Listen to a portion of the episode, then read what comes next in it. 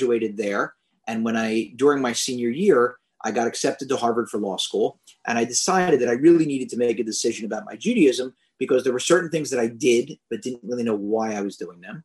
And there were other things that I didn't do, and maybe I should be doing them. So I deferred Harvard for a year, which turned out to be two years. And I went to yeshiva in Israel called Or Sameach. And um, through the study of Jewish texts that I never really gotten into at all previously, through spending a lot of time at the homes of the of the rabbis there, um, I got much much more serious about Judaism, about Jewish texts, and about um, about the, the, the practice of my Judaism.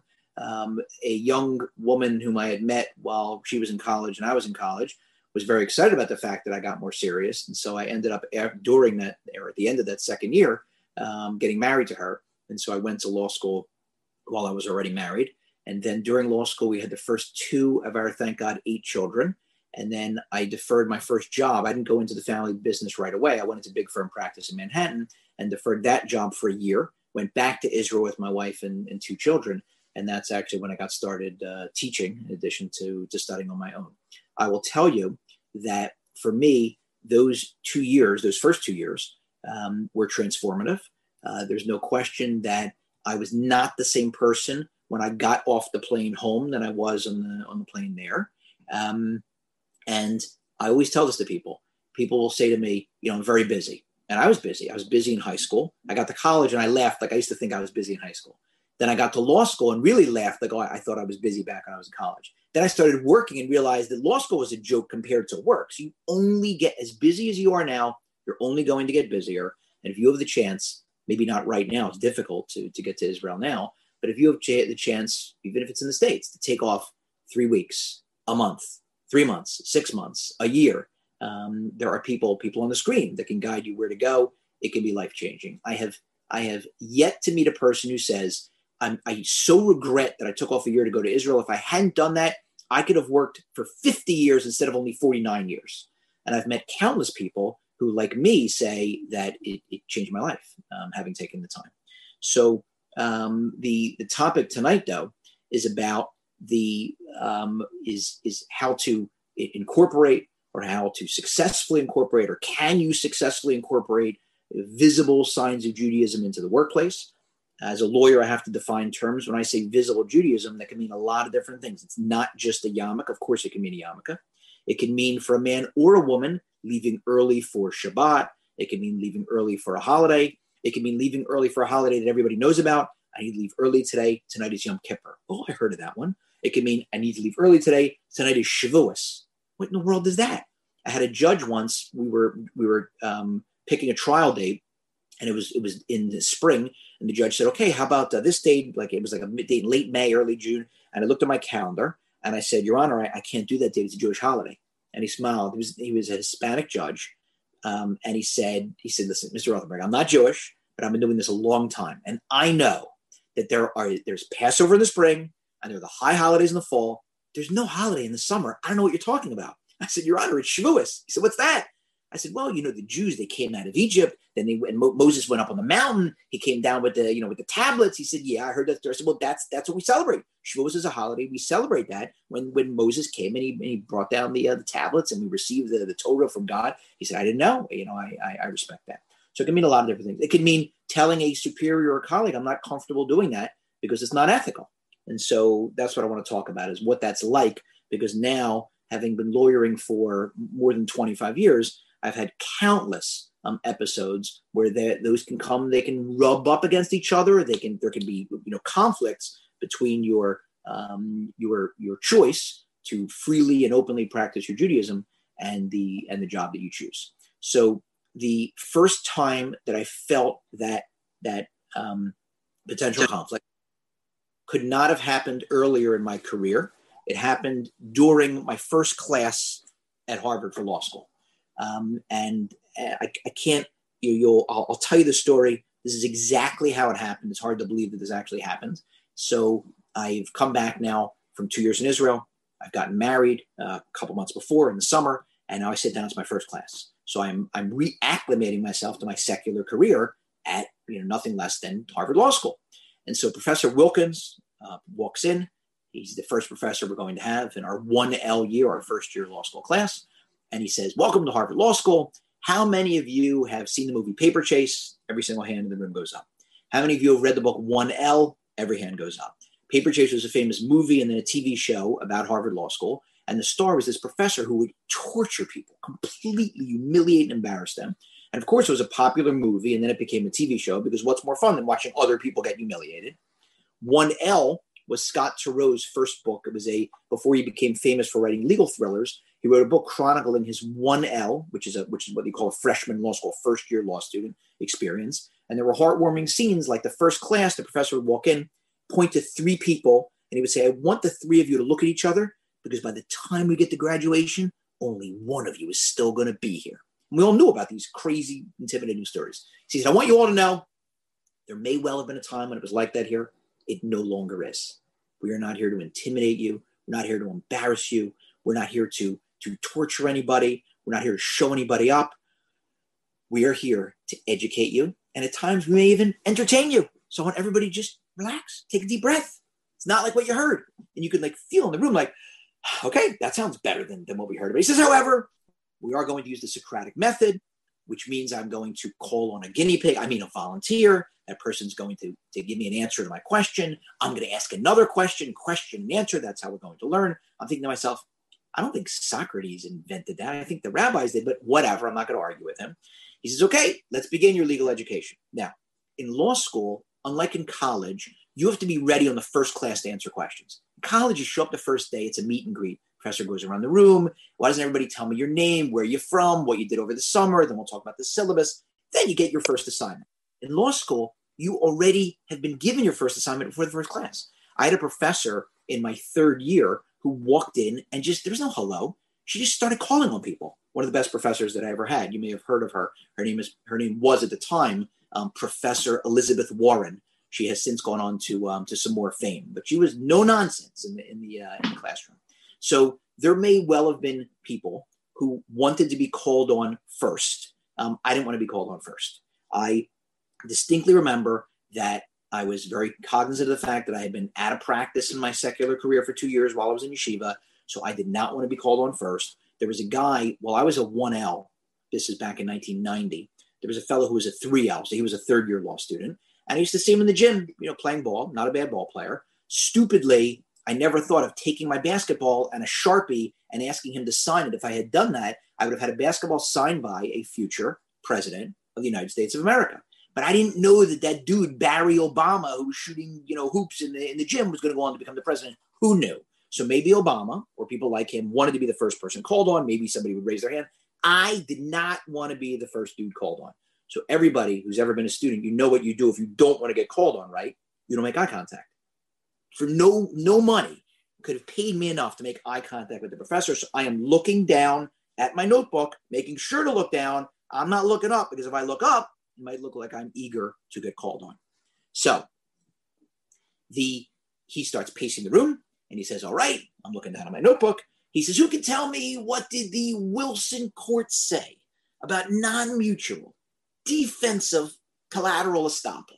And I see, based on his shadow, I'm not looking up, but I can see I'm in the second row, and I can see that his shadow is right over my notebook. So I'm thinking, this may not end well. And sure enough, he says, How about you, Mr. Jew? And I cannot believe what I just heard. This is, I, I, when I tell the story, it's like I'm there, like it was yesterday. I'm thinking to myself, he made this whole speech. He wasn't going to embarrass us. He calls me Mr. Jew because I have a beanie on my head. This is crazy. Isn't that discriminatory? How can he do that? And I'm thinking, like, I don't even remember what the question was. I'm having a complete meltdown when all of a sudden the guy sitting directly in front of me starts answering the question. The Asian fellow sitting in front of me, Thomas Jew, J O O. Now, I will admit, as I as I admit my sins today, that during the two and a half seconds that it took Tom Jew, great guy by the way, fantastic guy, to clear his throat and start answering the question, I admit I absolutely regretted my decision to be visibly Jewish in the workplace. I was saying to myself, what am I thinking? Why don't I wear my, I'm from Philadelphia. Why don't I wear my Phillies hat, my Eagles hat, my, my Flyers hat? Why did I have to wear my yarmulke? I regretted it. Since then, not once. That was the first and the last time that I ever regretted my decision. And I could tell you story after story. We don't have enough time for me to tell you all the stories. There are times when it's almost comical. Um, I had a situation where when I had my first, my firm represents injury victims, um, typically victims of catastrophic injury. So when I had my first very, very serious case, it was a fellow who was pinned between two cars. Somebody, he was standing behind his car and somebody hit him from behind. 23 surgeries, crippled, um, and just terrible, terrible injury. And so right before trial, the judge made a last attempt to settle the case. And so he held two days worth of settlement conferences in his courtroom. And it eventually did um, wind up in a settlement. The case settled for like six and a quarter million dollars. And after the first day, the offer had gone up from like two to three or four million dollars. I'm walking out of the courtroom, and there were about a dozen people who were in the courtroom: lawyers, insurance adjusters, the judge, the judge's clerk, etc. And the main defense attorney, the Irishman, against whom I had been litigating for, for the length of the case for a good uh, two, three years, cases take a while in New York, had noticed something.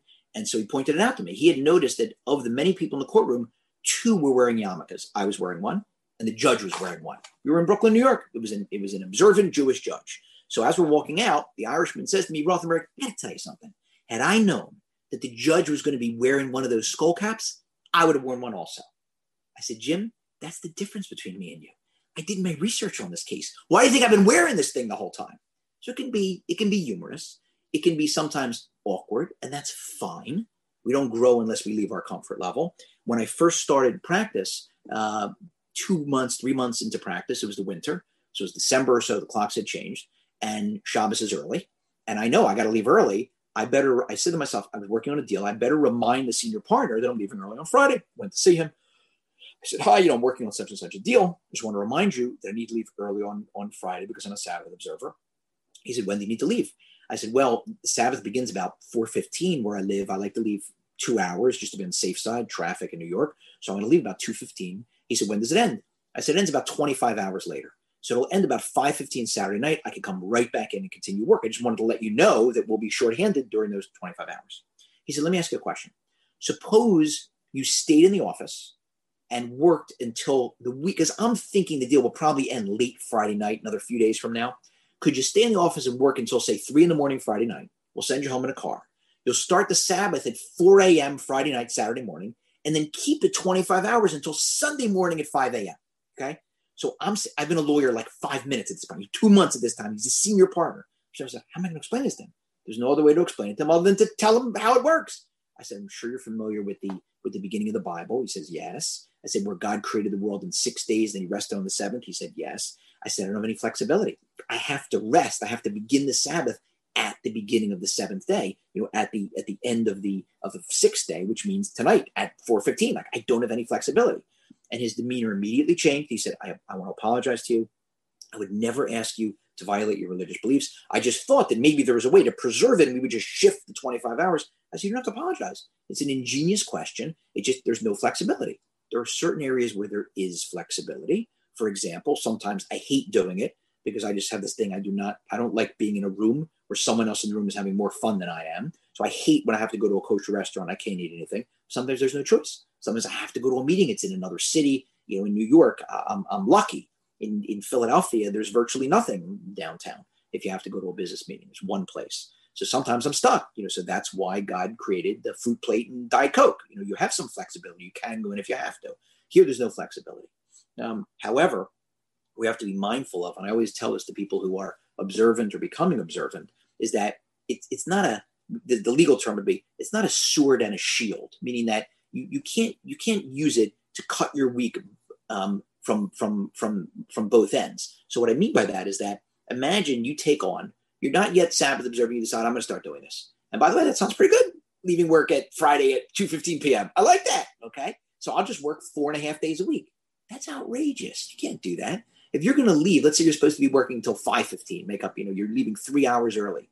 You must must make up those three hours because otherwise you're you're stealing from your employer. You don't get to work fewer hours because you're observant. That's that's outrageous. People forget that sometimes. What do you mean I'm observant? I have to leave early on Friday. You do have to leave early on Friday, but that means you got to stay late Thursday night. In my first year of practice in big firm practice, you, you in order to get a, your first year, you shared an office with someone. And it was a big deal. Your second year, you got your own office. So that first year, when I was sharing an office with someone, I would always make a point to, to at some point during the day on Thursday to, to remark about how late tonight was going to be because I got to leave early tomorrow. Because I didn't want her to think like if she sees that I'm leaving the same time every day and Friday I'm busting out at 2.15 in the winter and she's staying till 7, 8, 9, 10, 12, 1, 2, 3, you know, that's not going to endear the Jewish people to her. It's just not fair. And so you have to be you have to be mindful of that.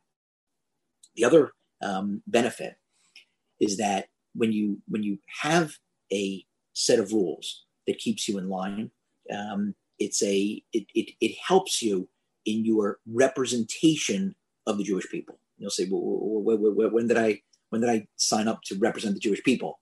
And the answer to that little question is when you were born, or if you were converted the day you converted, whether you like it or not, you signed up to represent the Jewish people. Um, and and I will will tell you that there are constant situations. I don't care what business you're in. Um, there are um, situations that range from um, violations of Jewish law that, that wouldn't get your name in the paper, but would disrespect the Jewish people in halacha. Uh, I will tell you that uh, you know, unfortunately, there's a really weird thing that that maybe somebody will understand. Um, lawyers like to have their conferences in the desert. Back when we were traveling, I haven't traveled in months. Back when we were traveling, far more often than not, I don't know, four out of five times, uh, when I was invited to attend or speak at a conference, the conference would be right in the middle of the desert. You get on a plane, for you, it's quicker. You could actually drive there or take a short plane ride, and you're flying and you're flying. And when you get close, all you see is desert. And then all of a sudden, you see the neon lights of the Vegas Strip because that's where they like to have lawyers and doctors and every other business they like to have. Okay, who who are you kidding?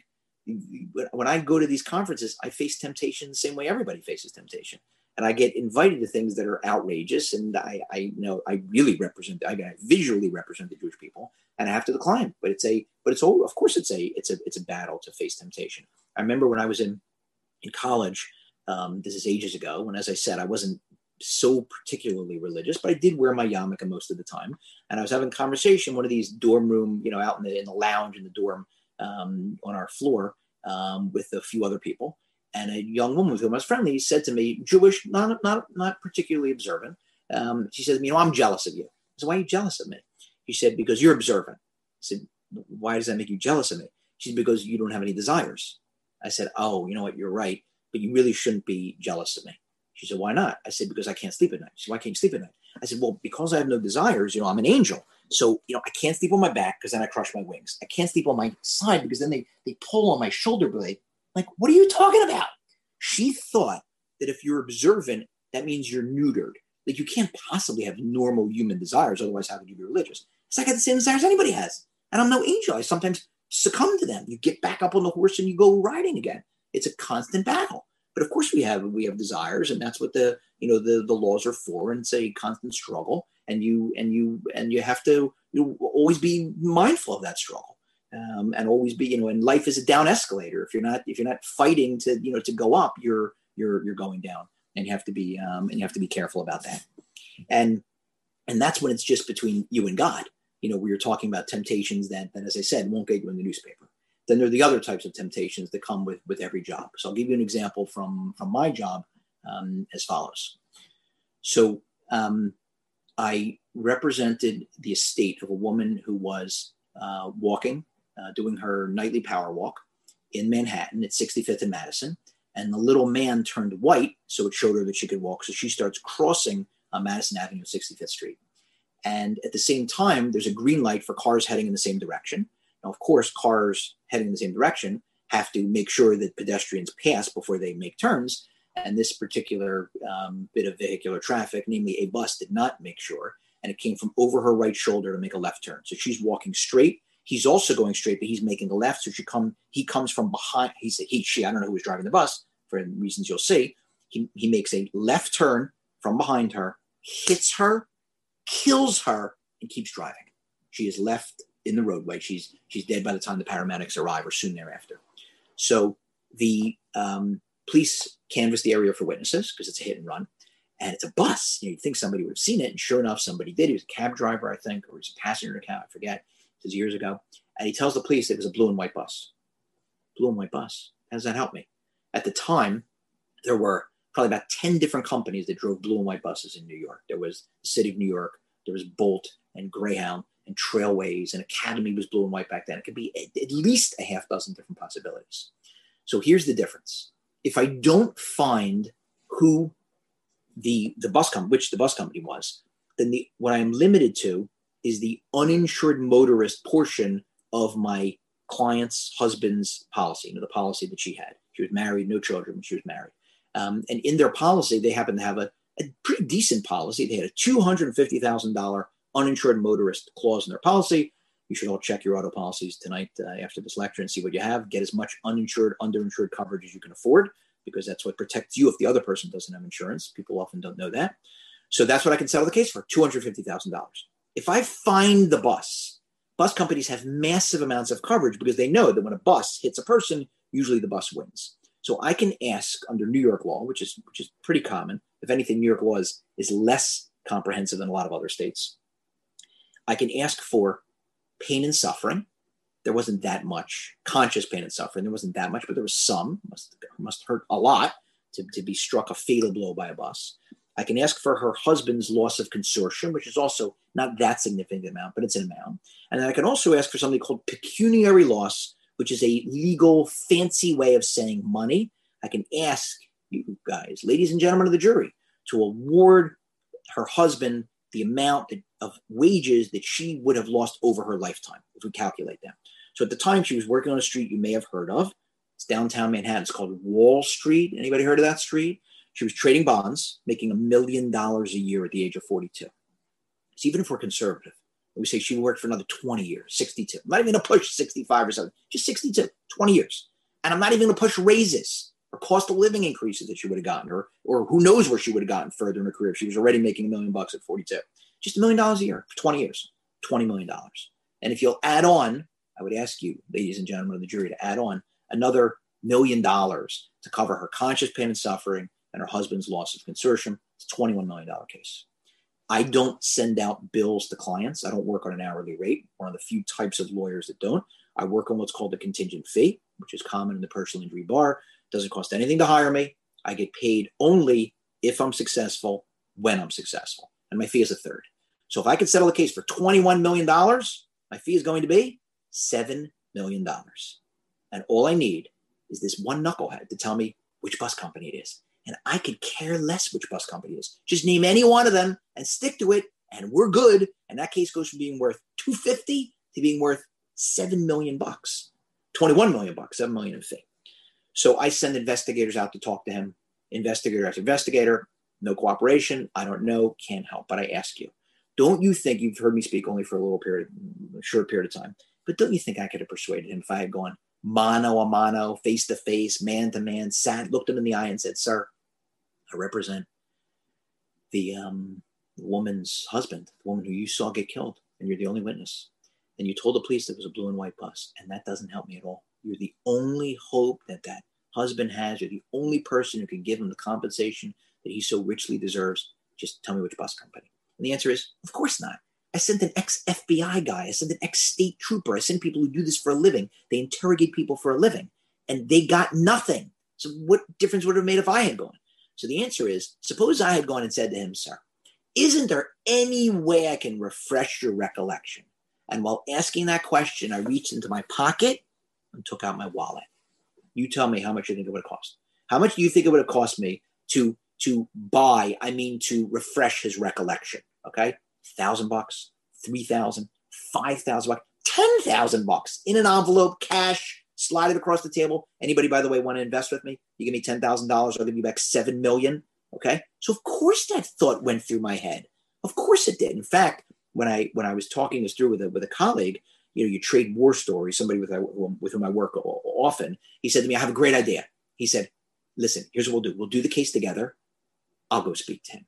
In other words, what he was saying was, I'll go speak to the guy. He'll go, you know, give him a schmear. Okay. And I said, no, you're not. You're not going to do it. And I'm not going to do it. Why? So here's why. Because I know that there is going to be a deposition. And at the deposition, they're going to ask that eyewitness, I don't understand. You told the cop blue and white, and then you told Rothenberg or his investigator that it was Academy bus. Like, well, what happened? Now, hopefully he'll say, I remembered. Remember, I paid good money for this testimony. But what if he says, I got to tell the truth. You know, George Washington can't tell a lie. It's been bothering my conscience. Um, Rothenberg paid me ten thousand dollars to say it was Academy, but I, I, I really lied. So what happens then? So number one, I get suspended from the practice of law. Number two, I have disgraced my law firm. And number three, far worse, I have disgraced the Jewish people because I represent the Jewish people. Now, you'll say to me, okay, Harry, you represent the Jewish people because you are very Jewy, Jewy, Jewy, Jewish, you know, with your with your big, you know, yarmulke on your head. Okay. And I will tell you that we are all very Jewy, Jewy, Jewish. I have this argument with people all the time. People say me, you know, I'm not observant like you. And I said, what are you talking? We're all observant. What are you talking about? Of course, we're all observant. If I went through, I see you like in gallery view, so I see little boxes with everybody's picture. If I went through to each one of you, okay, I said, you okay? Did you murder anybody today? Harry, come on. No, I didn't murder anybody today. Okay. Did you did you eat the blood of an animal? No, I didn't eat the blood. Did you eat a cockroach? No, I didn't. I'll go through 5, 10, 15, 20, 25 Torah laws straight out of the Bible that you observed today. Okay. What do you mean? I'm not. So we're all observant. All right. So some of us may observe more of those laws. Some of us may be more careful, but we're all observing at least some of those laws. And we are all representing the Jewish people, like it or not. And I'll give you an example. I'll give you two examples. These examples disgust me, but I want you to understand what you're dealing with. Robert Kraft the owner of the Patriots, we know was arrested a couple years ago. Um, I don't even want to say what the charge was. Um, you know, either you know the story or you don't. It's not for me to to get to further besmirch his name. So he was arrested for something. Was accused of something. Was arrested. So I'm traveling, and I get the copy of the USA Today, and you know, outside my uh, either I guess at breakfast at the at the hotel, and I see this article catches my attention. Robert Kraft, accused of, and it says what he's accused of, gave hundreds of millions to charitable causes. That's like a really weird. Wow, you're talking about the defendant. Kind of interesting article. So I so I read it, much to my you know, and, and I start reading it. Okay, here we go. Just weeks ago, before Robert Kraft won his sixth Super Bowl as owner of the NFL's Patriots, he was awarded perhaps a greater honor. The Genesis Prize is given to leaders of Jewish heritage who have attained international renown in their chosen professional fields and have made a significant contribution to improving the world. It's sometimes called the Jewish Nobel Prize. I'm skipping ahead. A Democrat, he is a longtime friend of President Donald Trump, he visited the Tree of Life Synagogue in Pittsburgh last year following the mass shooting there. Why is this relevant to what he got arrested for? Okay. And it goes on to describe how he has given money to Jewish causes and he's given to, to uh, Jewish education at his alma mater, et cetera, et cetera. Just a sickening hit piece. Basically, an article to tell you that Kraft is Jewish. He's really Jewish, Jewish, Jewish. Now, they didn't have articles like this about anybody else who was arrested. There were some very high net worth individuals arrested, but they weren't Jewish. So I sent this to a friend of mine who was a huge Patriots fan.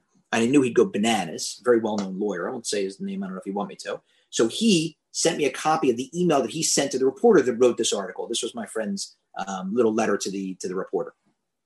Nice job of revealing yourself as a classic anti-Semite. Next time, make it easier. Just write Bob Kraft, accused of whatever, is a Jew, Jew, Jew, Jew, Jew, Jew, Jew, Jew, Jew, Jew, Jew, Jew. I think that would do the job just as effectively and require fewer words. Keep up the good work. Okay. Needless to say, he didn't get a response. Now it gets worse because Kraft, you'll say to me, okay, even though he doesn't wear a yarmulke, he's spoken at Yeshiva University. He's really, you know, he's a, he's a philanthropist, so he's always linked to Jewish causes. But how about this one? Listen to this article.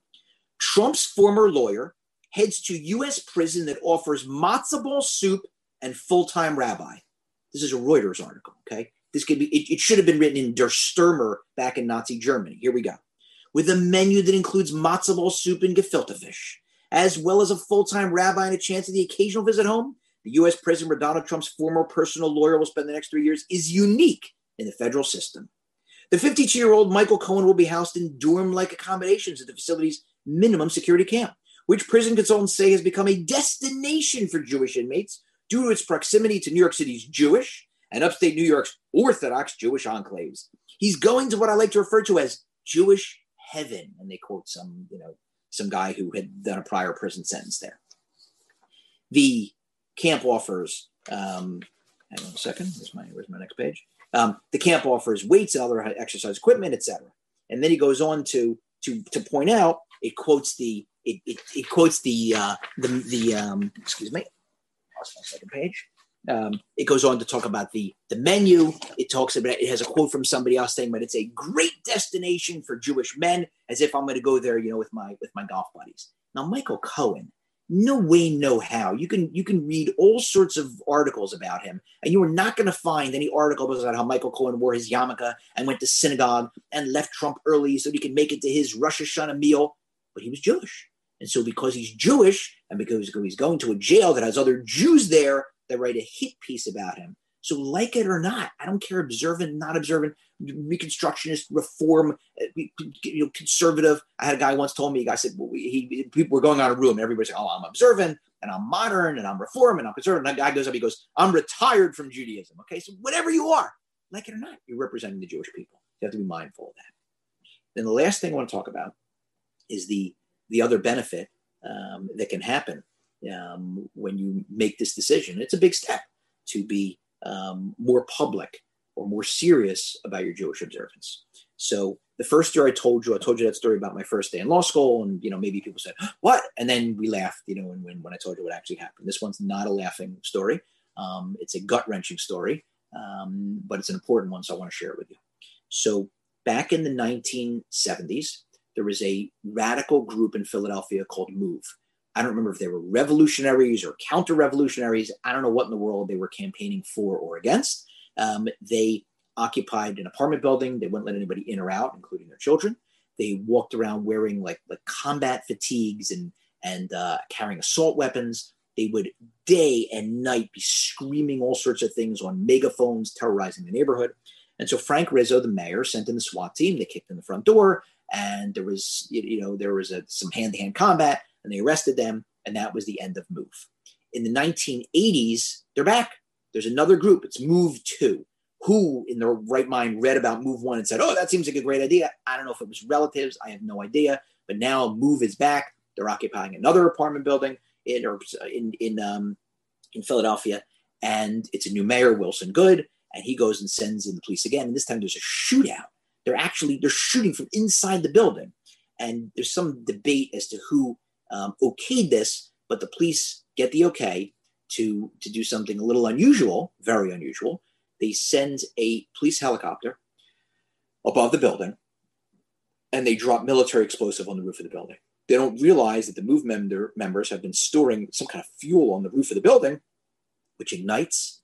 And the thought is that when the building catches fire, they'll have to run out and it'll be easy to catch them. They don't realize there's going to be this small explosion. The building burns down. A number of move members, including some children, are killed tragically, horrifyingly. And 60 adjoining homes and buildings are burnt down. They, they basically burnt the neighborhood down.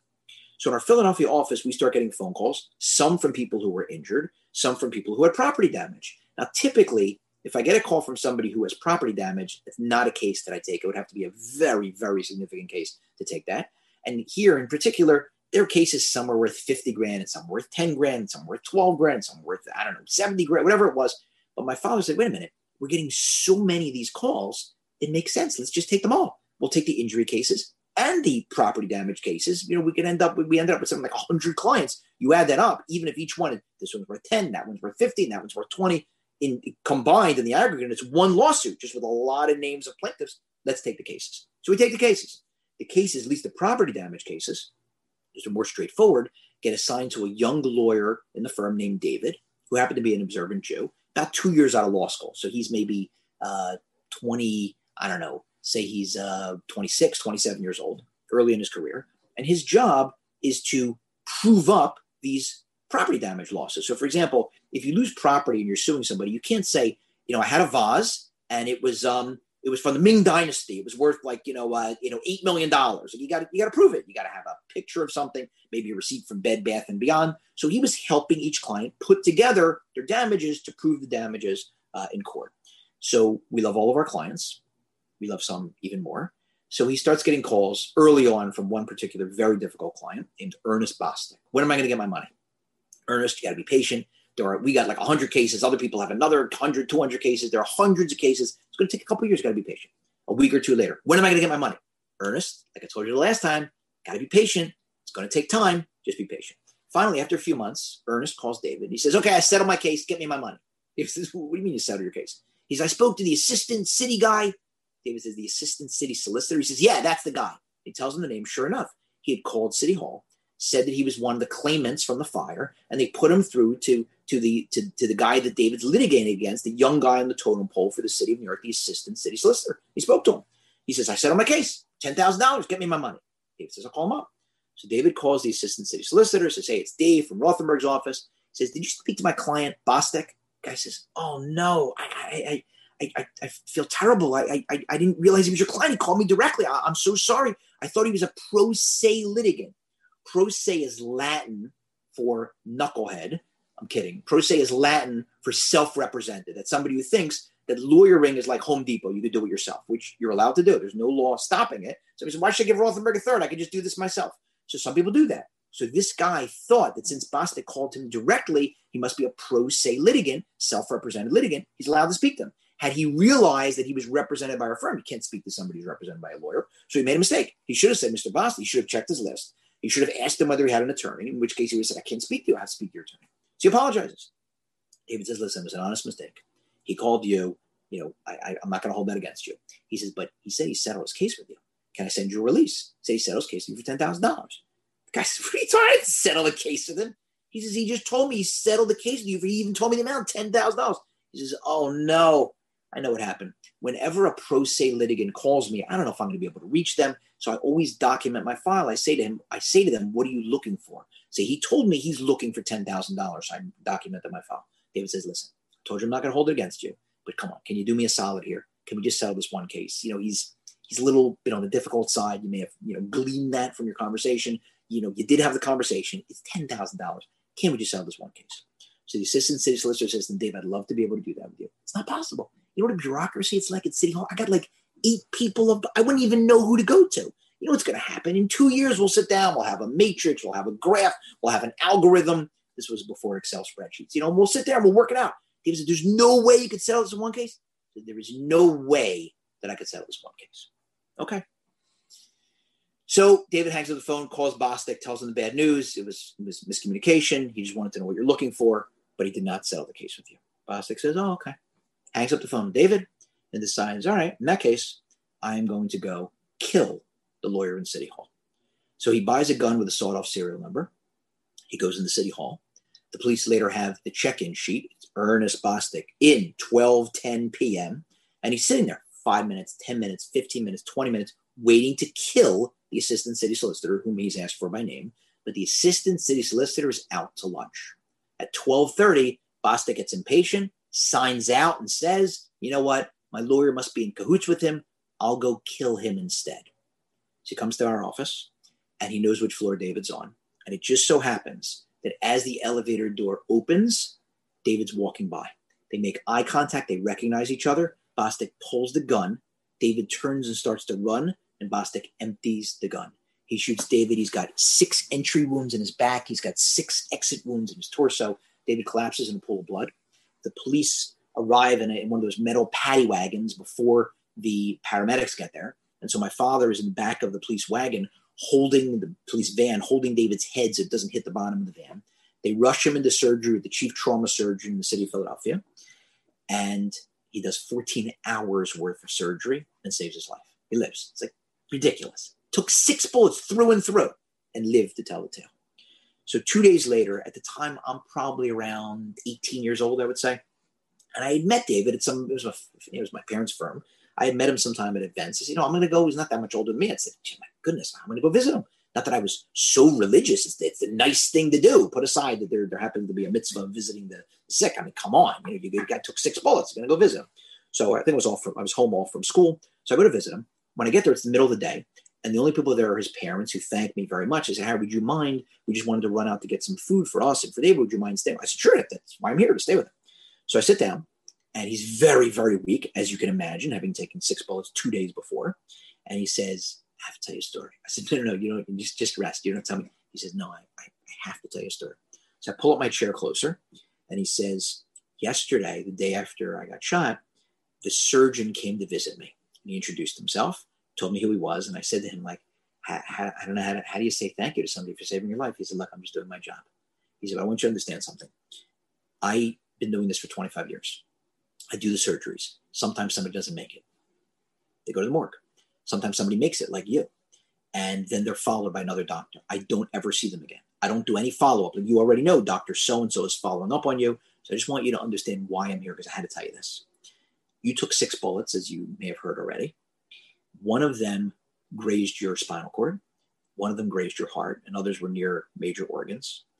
And if they had been any closer, you would have been dead or paralyzed. If you had moved differently, if you were wearing different clothing, more or less, anything would have changed the trajectory. You'd have been dead or, or, or paralyzed.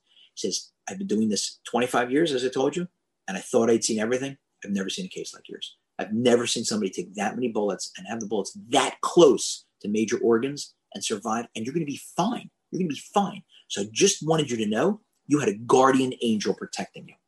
And goodbye. And he leaves. I said, wow. He said, there's more to the story, but I didn't tell him because he wasn't Jewish. But I want you to hear it. I said, uh, okay, like you, got my full attention. He says, that morning, I left my house and I got into my car and I put the key in ignition and put it in drive. And I was about to drive away. And all of a sudden, I said to myself, wait a minute. Did I put my tzitzis on? And I felt under my shirt and I said to myself, I don't believe it. I forgot to put my tzitzis on. So I said to myself, Dave, you could go to work one day without your tzitzis on.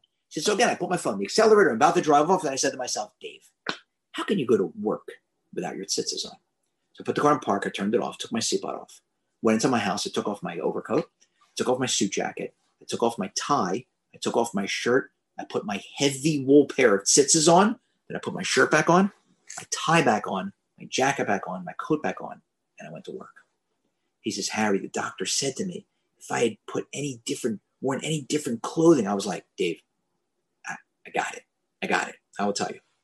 At the time I heard this story, maybe I was wearing my yarmulke or a baseball cap.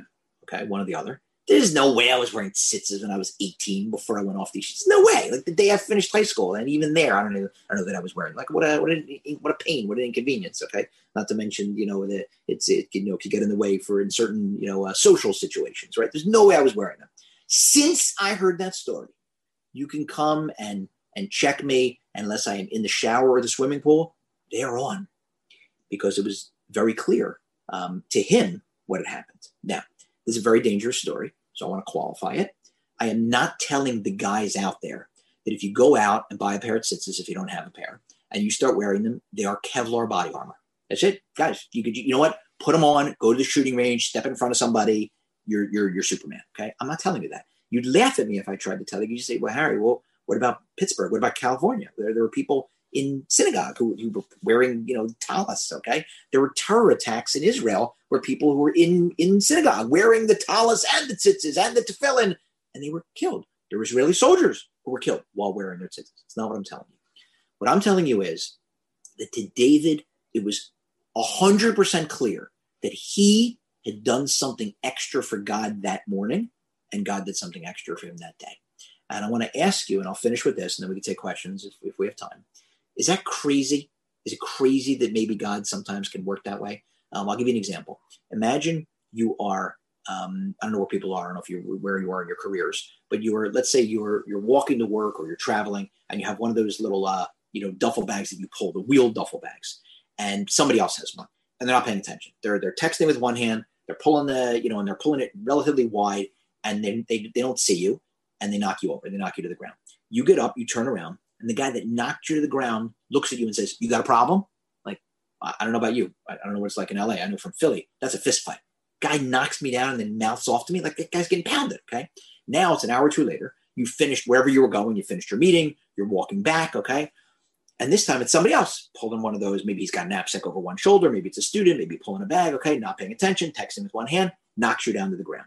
Now, this time, before you get yourself up, you already got your fists clenched, like, oh, what's going on today, right? You're ready to pound the person. Except this time, the person who knocked you down comes running over. I'm so sorry. Can I help you up? I'm such a klutz. I wasn't paying attention. I, I feel terrible. What's your reaction going to be this time? At most, maybe you'll say, dude, just, just be a little more careful next time. What's going on? If somebody saw you in a silent movie, they'd think you have some kind of schizophrenia. Like, what in the world's going on? The, first, the same thing happened both times. Somebody knocked you down. The first time you got up, you pounded the guy. Second time, you're like, hey, no problem. You walked away. Well, what's going on? The answer, if you have sound, if it's not a silent movie, the answer is you're mirroring. The first guy was an obnoxious lout who was aching for a break in, cruising for a bruising, so you gave it to him. Second person acted totally appropriately, apologized, you know, felt terrible, so you're like, fine. So why is it crazy to think that God maybe is doing the same thing? Like he's up there. I was in my mind's eye, imagine he was up with the angels, right? And this guy goes and he's like, Gabe, Mike, Rafe, did you see what that guy just did?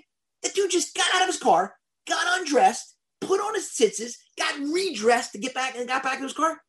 Later today, when that guy needs my help, I got this. But God, aren't there going to be six bullets? I got this. You saw what that guy did for me? I got this later. Okay. So I don't think it's so crazy to think that maybe he murders. You know, I, it always pains me when I have clients, and I have clients that that have surgeries you cannot imagine. Now, some of them have this have, had the surgery before they even get to me, and some of them I lived through the, the surgeries. Like the, the guy I told you before had 23 surgeries. When he came to me as a client, he had had three. So I lived through 20 surgeries with him. 20 surgeries. It was just it was beyond imagining. I, I remember reading. Uh, this was last year. I thought I had seen it all. I thought I'd seen everything you could possibly see in a crazy medical record after a crazy injury. And a guy had a different case he had had surgery on his skull. He had a very bad head injury and they needed to, to go in. So I'm reading the operative report. Uh, the doctor talks about how he used a harpoon. I'm looking at this going, harpoon? That's what they used to kill whales. The doctor used a harpoon in this guy's head? That's crazy. So sometimes I have clients who come to me and they know they're going to have a surgery, a big surgery, and will say to me, you know, Mr. Rothenberg, you're religious, right? Yes. You know, can you pray for me? I say, of course. So if they're Jewish, I'll say, what's your Hebrew name? If they're not Jewish, you know, whatever their whatever their name is. Of course, I said, by the way, you should you should also pray. You should pray for yourself. I don't know how to pray. I've never prayed before. Like, you know what? It's, it's it's never too late to start. And a real good time to start is probably the day before your surgery, right? But I always wonder when that person prays for the first time, and I'm sure God is delighted, but I'm wondering what it's like. The person's praying for the first time. They're 20, they're 30, they're 40, they're they're 80, okay? And God's saying, I'm saying, have we have we been introduced before? Of course, God wants that meeting. He loves us and He's waiting for us. But I just have to have to wonder. Like the more we show that that I'm doing this for you, and it might be inconvenient and it might be annoying, but I know I represent you and I know I represent the Jewish people, and I'm going to do this extra for you. It's not why we should do it. We do it just because he asked, but who knows? Maybe up there in heaven, he's saying, You did something extra for me.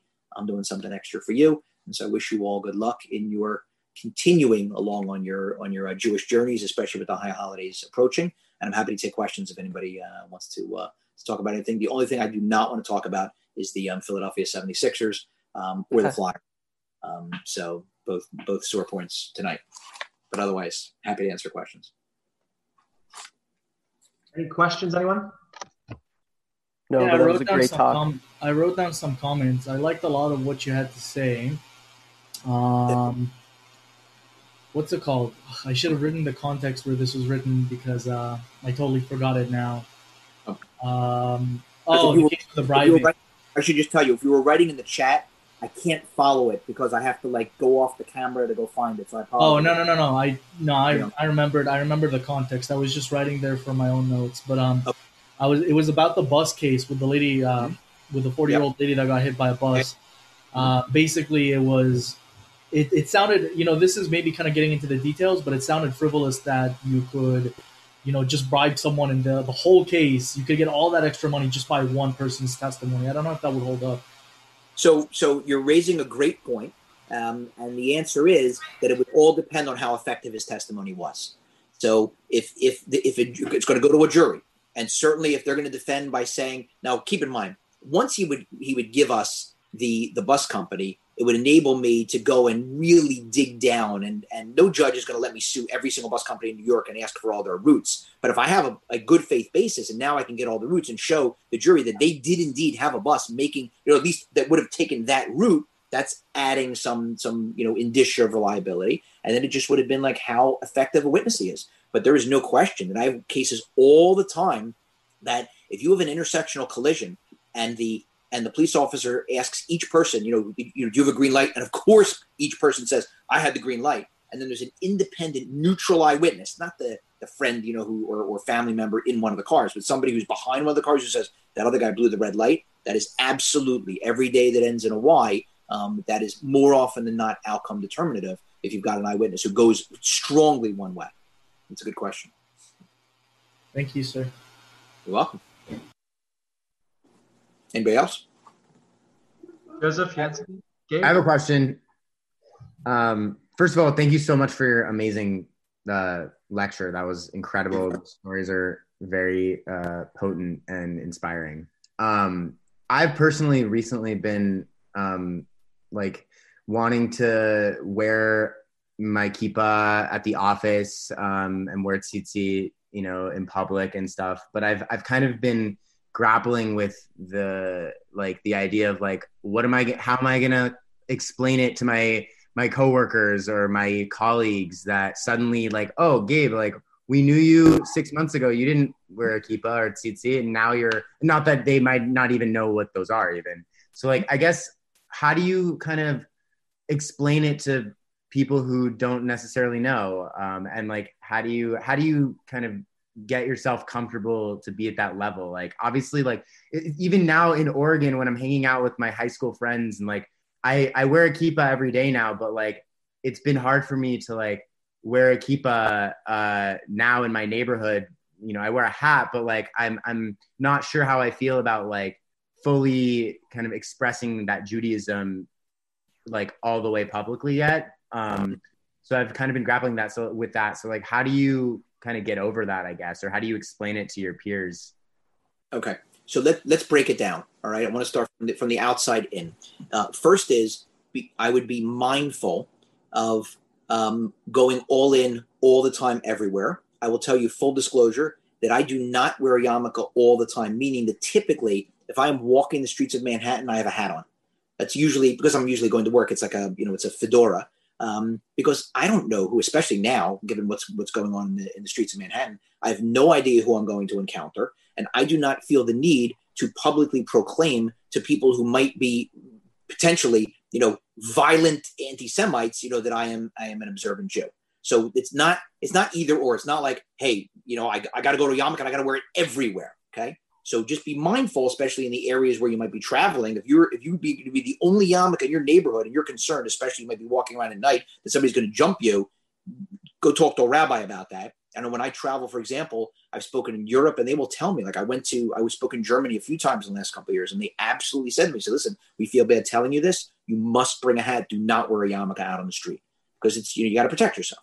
Now, when we talk about going into work or going with with friends, so that's a different story. So the nice thing there is that God has done this wonderful thing for us yarmulke wearers in recent years, which is that anything goes.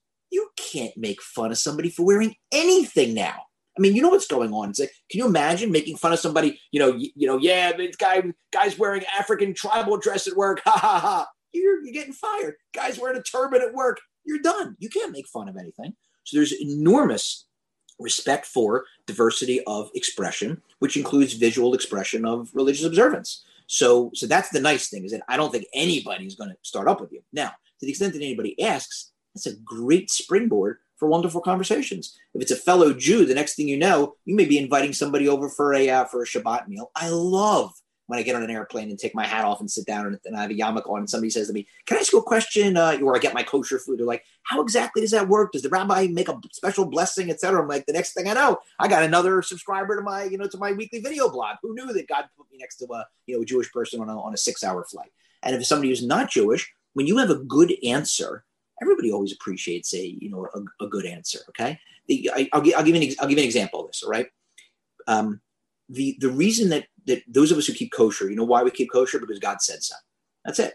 So if somebody says to you, why do you keep kosher? You say, because God, because God said so. Nobody's going to walk away going, holy, that was unbelievable. How profound. Because God said so. That's the right answer. But it just, it, it doesn't have the, it doesn't have resonance that's going to stick to somebody when they walk away. It's going to be powerful. Okay. So I heard another explanation once as follows. Now, again, the reason we do is because God said so. But what's the reason why he may have said so? So here's the best explanation I ever heard which is that when we're hungry, we eat, right? You eat, or what do I eat? I eat whatever's available. When do I eat it? I eat it right now. Well, one second, God says, hold on a second, okay? You know what makes you human? What makes you human is your free will. So I want you to work on this. So when you're hungry, I want you to stop and say, is it a kosher animal? Fine, it's kosher animal. Can I eat it now? It's a cow. Oh, one second. Was it slaughtered properly? How does it have to be slaughtered? It's got to be a, a certain ritual slaughterer using a certain knife, making a certain cut. Fine. I went to the shochet. He slaughtered it. Can I eat it now? Whoa, hold on one second. I want you to exercise your free will now a little more. Did they check the lungs to make sure there was no defect in the lungs such that it would have died anyway within a year? Yes, God, we checked the lungs. Now can I eat it? Not so fast. You have to take the blood out. You have to salt it to remove the blood. Okay, remove the blood. Now can I eat it? Hold on one second. Where are you going to cook it? I'm going to cook it in the oven. Is it a kosher oven? People will say to me sometimes, you know, I, I generally keep kosher, but I'll eat fish at a not kosher restaurant, you know, because fish is kosher. And I'll say, you're right, but just realize if you take a kosher fish, a flounder, and you put it in a non-kosher oven, congratulations, you now have a non-kosher fish. It's got to be a kosher oven. Okay, God, I used a kosher oven. Now I can eat it. Hold on one second. What are you cooking with it? What do you mean? What am I cooking with it? Well, if it's a hamburger, you can't put cheese on it. For crying out loud, okay, I won't put cheese on it. Now can I eat it? Yes, now you can eat it, but make a blessing first. Now you see what you did there? You stopped over and over and over and over again. You're starving. Got to exercise that free will. And now think about it. Now apply that same thing to life, right? Somebody says something obnoxious to you, and you are going to just explode. And you're like, no, I'm not going to explode. Because the same way I was able to stop and think through and not eat right away, even though I was passing by Wendy's or McDonald's, and I waited and I drove another, you know, 10 minutes to get to the kosher restaurant, I'm going to stop. I'm going to count to 60, or I'm going to wait overnight. I'm going to give that person the benefit of the doubt. So kosher lifestyle can include a lot more than, you know, than eating kosher. So somebody starts asking you questions, you can have these beautiful conversations about that and I think that it, it's it's inspiring. Now, I would I would urge you, you know, to spend some time, spend some time studying, spend some time at the rabbi, like to be prepared for these questions, and also though, however, understand that you will. Everybody will. I get all the time. I get questions. Can't answer them. I say, you know what's a phenomenal question. I want to look into that. I'm going to get back to you. Fortunately, I have people. I have you know I have resources, people I can go go consult. But I don't have the you know at my I got the whole Talmud here, you know, and you know behind me. Okay, yes, I've been through it before. It took many, many, many years, but I didn't memorize all of it. And so there's nothing people respect that. You know, let me look into that and I'll and I'll get back to you. So um, good luck on that uh, on that journey. Not an easy easy decision to make, but good luck with it. But I think if you make it, you will um, you'll be you'll be proud of yourself, and um, and others will be proud of you. Especially your um, you know you you I can assure you that, that that your ancestors up there in the uh, whoever's up there, great grandparents or whomever, you know is up there will be very very proud and will benefit from that decision. Right on. Thank you so much. That's like exactly well, that's exactly what i was looking for in the end okay, good. I would just like to throw in that many times you know um, in my own experience based on my experience of learning with people and, and many students so many people have this notion this thought that if i was to wear a kippah or to identify as a jew in any way then people are going to ridicule me. I'm going to experience more anti Semitism. I'm going to experience a more hateful environment. And actually, the opposite is true. I've only encountered and heard good things from people um, by wearing my kippah. Very rarely. Actually, I grew up in England, so there I definitely did have some anti Semitism. But in general, it's really rare. And I've actually only had good things. Oh my gosh, can you give me a blessing? I've had you know, in Oregon especially because there's not that many Jews identifying as Jews publicly in Oregon. So I really, really got a lot of that, and it, was beautiful. So um, you'll actually see good things out of it, not the other way around. I, I just feel that way, and that's pretty much what you were saying to me. Yeah, God willing, that's great. God willing. Thank you so much for the talk. I, what I really like about it is I face kind of what you and Gabe were kind of talking about sometimes I uh, I'm Joe, by the way. Uh, I work for I work for uh, my boss and his wife. They're not Jewish; they're actually Catholic, but they respect Jewish people. Uh, but they have no, they don't know anything anything at all. I've had to explain kosher to them so many times over the past few years. It's not even funny. But uh, they they always ask me though, like you know, what can you eat? What can we do? You know, uh, you know, oh, are you taking, uh, you know, high holidays off? You know, like they understand it. It's almost, it's, it's not embarrassing or, you know, facing anti-Semitism for me. It's more like, I think maybe just being an inconvenient, maybe being an inconvenient uh, employee. Maybe talk about that. I think, like for example, if I worked for my own firm, I, am an architect. I work for an architecture firm mm-hmm. in LA. If I worked for myself, obviously I would set my own hours. I could obviously work whenever I want, but uh, it's a little tough when you work for somebody. Uh, obviously, I don't work on Shabbat. I don't work on Saturdays ever. But it, you know, it comes a point where it's almost like, okay, well, you know, in this, for example, I'll, I'll give a perfect example. The holiday season that's coming up, right? We have Rosh Hashanah. There's two days of Rosh Hashanah. Two days of Yom, there's Yom Kippur. There's Sukkot. There's Simchat Torah. There's all you know. There's gonna be like two months right. where there's gonna be Chag like just continuously, mm-hmm. and kind of working through that during school was very hard, but I made through it. And now it's kind of just working through it as an employee. So kind of maybe talk about that. Eh, oh, and it's kind of maybe similar to a lawyer, uh, law firm where you kind of work your way up. Mm-hmm. Um, so kind of just talk about that, kind of just from your yeah. experience, working your way up and kind of getting, gaining the respect of your okay. employer, I guess. So this this ties in with the um, with the, with the diversity comment. You know, when you went, but my father came out of law school in the 1960s. He couldn't get a job in a big law firm because you couldn't get a job if you had a Jewish last name. Um, but things have changed very much now. I'll tell you myself as an employer. Um, as you were saying that, I was thinking to myself, I have an employee, happens to be not Jewish, um, who's an extremely inconvenient employee, very inconvenient. Okay, I would say it easily once, at least once a month, sometimes more often. You know, do you have a few minutes? And she comes to see me, and there's this issue, there's that issue, this issue. Like, oh my goodness, how many issues? Okay, she's my best employee. I don't care about the inconveniences. Okay, yes, privately I might roll my eyes like, okay, what's coming now? But I always accommodate her because she is fantastic.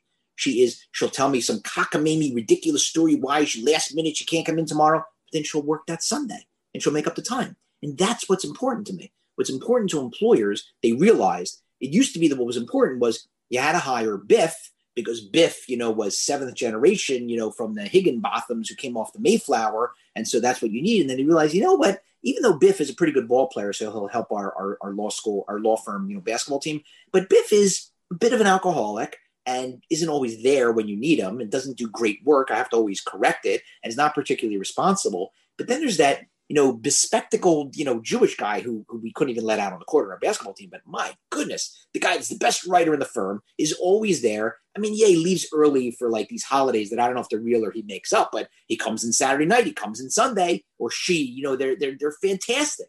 That's what employers realize is that what's more important is the work getting done, not the let's use a fancy French phrase, mishigas. A Yiddish phrase, okay? You know, for what's going on. So yes, you might be inconvenient around the periphery because you have to leave early a little bit, etc. But on the other hand, if you're a good, valued employee, which I suspect you are, it doesn't matter. I'm telling you this as an employer. That stuff doesn't matter. Whereas I have very convenient employees who show up when they're supposed to show up and who leave when they're supposed to leave. But oh, for, I, I would trade them in a second for my inconvenient one who's just such a who just get, does a much better job and that's what i'm interested in is get the work done okay you're going to drive me a little bit crazy you know if you're you know going here and going there and can i overlook this and can i I, you know, could I work the next two Sundays instead of working the next two Thursdays? And you know, and a, but yeah, as long as you're getting the work done and you're doing high quality work product. So I think that's what's you know what's very important, and that's also why you know, the fact that diversity is one out is that firms have realized that is you hire the the best person um, not necessarily the best looking person or the person with the you know with the best lineage or who fits in better you know who has the right you know uh, look for the um, for the firm. There's no such thing anymore as a right look for the firm. Or if there is it certainly has changed. You know firms are falling over themselves to be you know to be more diverse. Now it is interesting. I remember years ago that we had, we had a uh, there was a law school professor um, with whom i was, was very friendly. Um, i took his class for employment law. Um, he passed away at a, at a young age. Um, he was um, he was Jewish. He was openly gay. He was not observant. Um, and he, I surprisingly, used to always make the following point.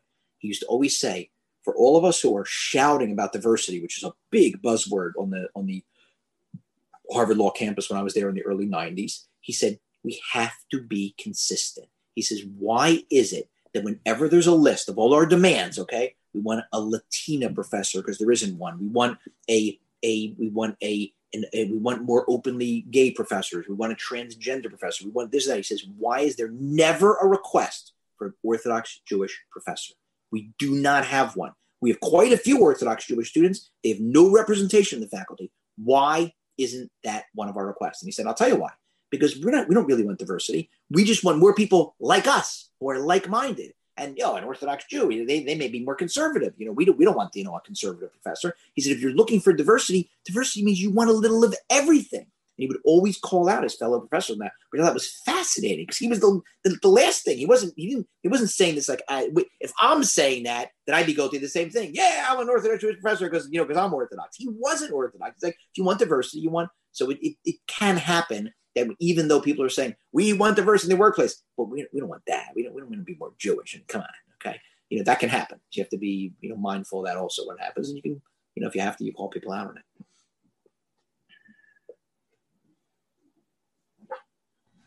Um, hi, Mr. Rothenberg. Thank you so much for speaking and sharing your wisdom and, and anecdotes.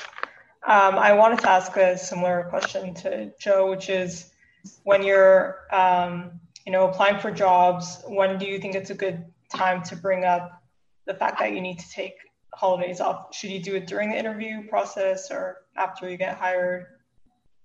Okay. So this was the biggest debate among the observant Jewish students when I was in law school. And it was a knockdown, drag out debate. So there was a, uh, a friend of mine who is now a partner at one of the big law firms in DC. And he and I were adamant about the fact that we must wear our yarmulkes to the interviews. We must request kosher food. What they would do is they would come to campus to interview you. And then if they liked you, they would invite you back for what's called a callback interview. And then you would fly to whatever city you were planning to, you know, to work in. And we felt it was important to, to request a kosher meal during that because they would always take you out to a lunch. You, you would meet with a few people and they would take you out to a lunch. And we felt that it was critically important for us to do that because, you know, we're at Harvard Law School. So if we can't be confident enough that we're still going to get jobs if we're open about our Judaism, how in the world can you expect somebody who's in a lesser school to do that? Like we got to set the example.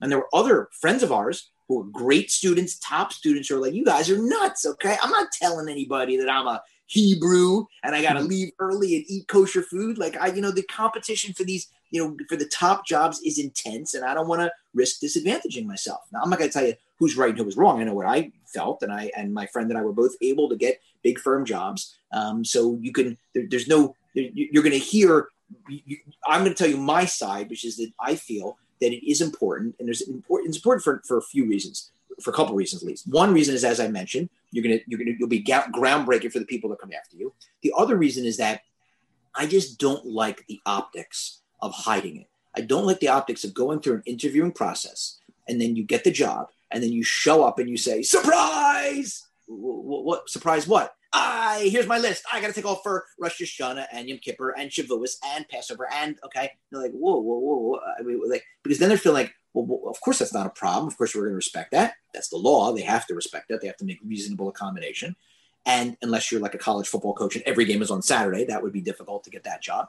But they'll accommodate it. But I, I always feel like the employer would be like, so you didn't trust me? Like you had to kind of trick me because you thought I wouldn't give you the job? I mean, we we interviewed like several times and you didn't trust me enough to bring it up. Like I feel like you're you're getting off on the wrong foot in your relationship with the future employer if you hide it and then spring it. So I am I am not a fan of that at all. Um, but other people feel differently. Other people feel, listen, it's cutthroat. And maybe if I'm neck and neck with somebody who's equally qualified, you know, maybe the maybe that you know doesn't get me the job. So I, uh, I'm, I'm not a I'm not a rabbi. I'm only giving you my opinion on this. Is that if you can do it, like if you're a good enough student, talented enough student, and make a good enough impression, you're going to get a job. Um, you know, then I encourage you to do it. And the last thing I'll leave you with is, suppose you get to a place where they really wouldn't have given you the job had they known do you really want to work in a place like that? Like, do you want to work in an environment where they're like bristling, like, I can't believe this, this, you know, these Hebrews and Shebrews, you know, they they tricked us, and if we had known, and, and we got to be more careful the next time. Like, just you don't want to work in a place like that, and you'll know it. You will know it. I did work one summer in a place like that, and it was extremely uncomfortable.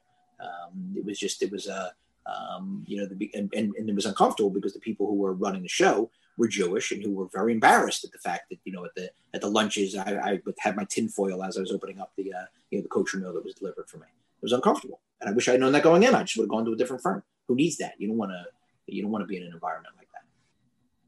So good luck at that decision. Um, okay, so anybody else, or are we? If we're if we're wrapping up, I just want to tell you, and I'll and I'll send it to um, to the rabbi so I can send it to you if you're interested I, in that, I mentioned it before, and Robin mentioned it. I do a short weekly video. It's on the Torah portion of the week, or it's on the holidays. Um, they run on average probably around I don't know four minutes, three to four minutes long. We try to keep them under five for sure. Um, and if you're interested, you can either go to YouTube and just put in Harry's video blog, or I'll send the subscribe link to the rabbi that he can that he can share with you if you want to uh, if you want to check that out. We'll share it with our group. Okay, and thanks for uh, thanks for tuning in. Thank you. I am to. Uh, sleep because it's uh, it's a little late for me. But right. um, all right, and hopefully one of these days you'll be able to see you guys live. You know when I can get on an airplane again. Hopefully. Amen. Okay, and if you're ever, and the last thing I'll say is if you're ever in the the New York City area. I live, I work in Manhattan. I live in North Jersey, and we host guests, you know, all the time. So if you're ever, you know, coming in, want to come for, uh, you know, for Shabbat, just um, get in touch and let me know.